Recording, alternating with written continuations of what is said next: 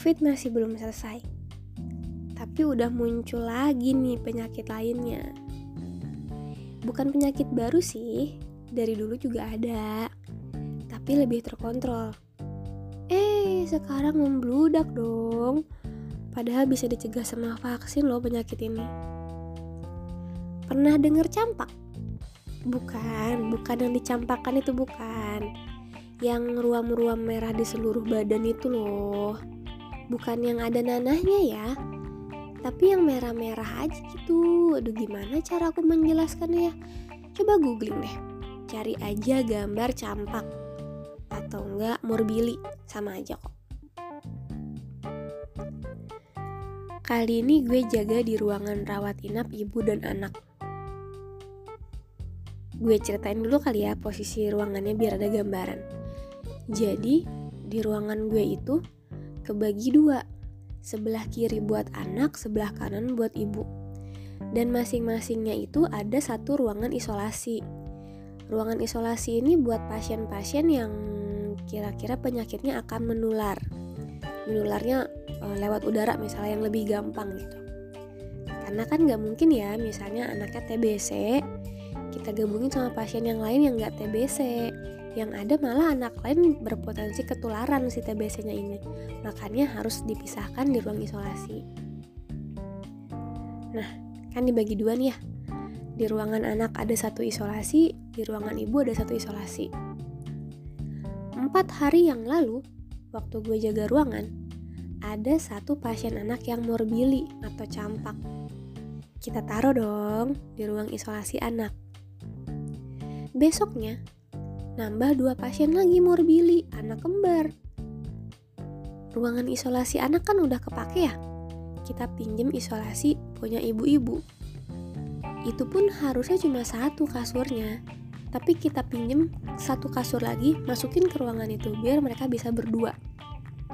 Sempit-sempitan ya di ruangan. Besoknya lagi, IGD nelpon ada dua pasien morbili baru yang perlu ruangan rawat inap.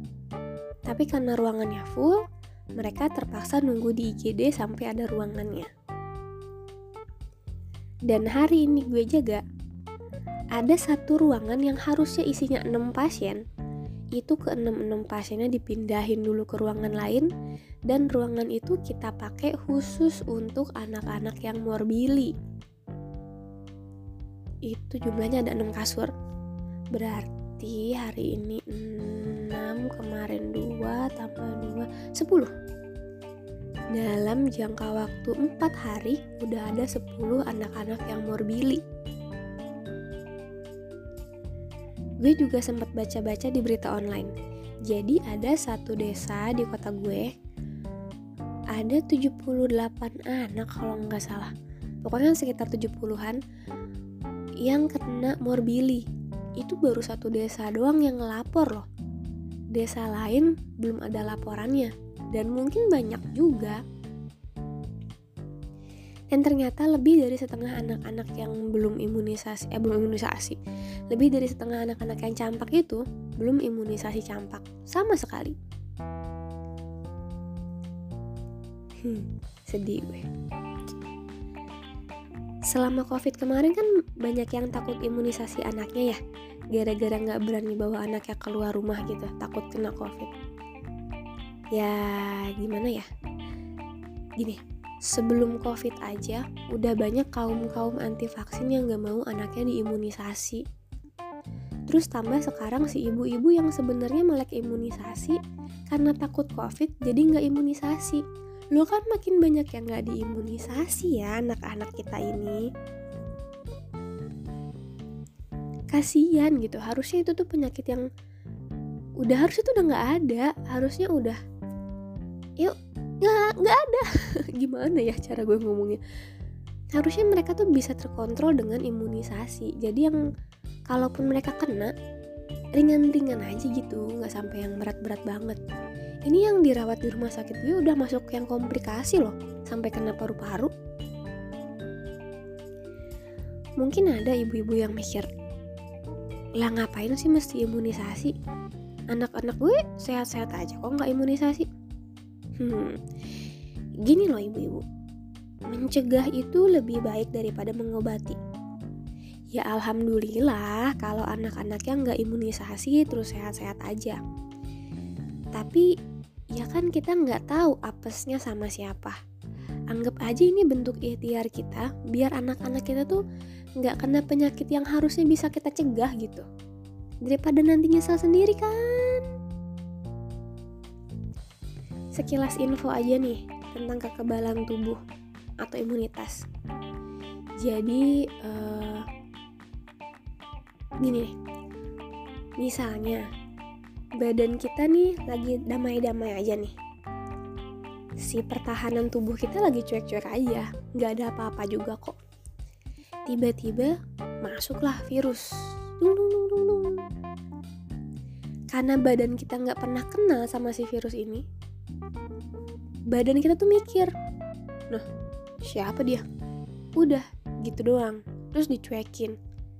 Lama-lama si virus ini ngelunjak di badan kita dia baru bikin infeksi yang hebat banget.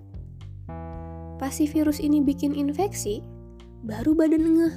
Loh loh loh loh loh kok jadi begini badan kita? Ada apa nih? Baru dia sadar wah ada ini yang masuk harus kita lawan. Baru dilawan sama imunitas tubuh baru sembuh pasiennya. Tapi kan ada proses kita sakit dulu, baru kita sembuh sama imun kita. Nah, si vaksin itu tujuannya kita tuh ngasih kayak misalnya tangannya si kuman doang lah, atau kakinya si virus doang lah, atau mungkin virus-virusnya yang udah mati yang gak akan hidup lagi. Tujuannya apa? Kita masukin ke badan, terus satpam-satpam di badan nih pasti responnya, loh siapa nih apaan nih diteliti dulu sama dia wah kayaknya ini nggak bagus nih harus kita lawan. Baru muncul tuh si satpam satpamnya makanya ketika ada virus benerannya nanti yang masuk sebelum si virus ini mengganas di badan kita badan kita tuh tahu lah ini mah yang kemarin nih yang bikin kerusuhan nih baru dilawan. Jadi nggak sempet bikin sakit dulu gitu. Intinya mah di vaksin itu bikin badan kita kenalan dulu. Ada loh virus ini. Nanti kalau dia datang lagi tolong dilawan ya. Kayak gitu. Jadi si virus itu nggak keburu tambah banyak dan tambah parah sakit kita gitu. Cepet dilawannya. Kasarnya gini deh.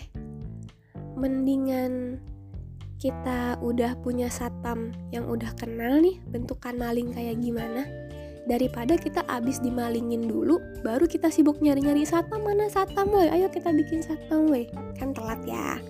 Nah kurang lebih vaksin tuh kayak gitu deh tujuan imunisasi. Hmm.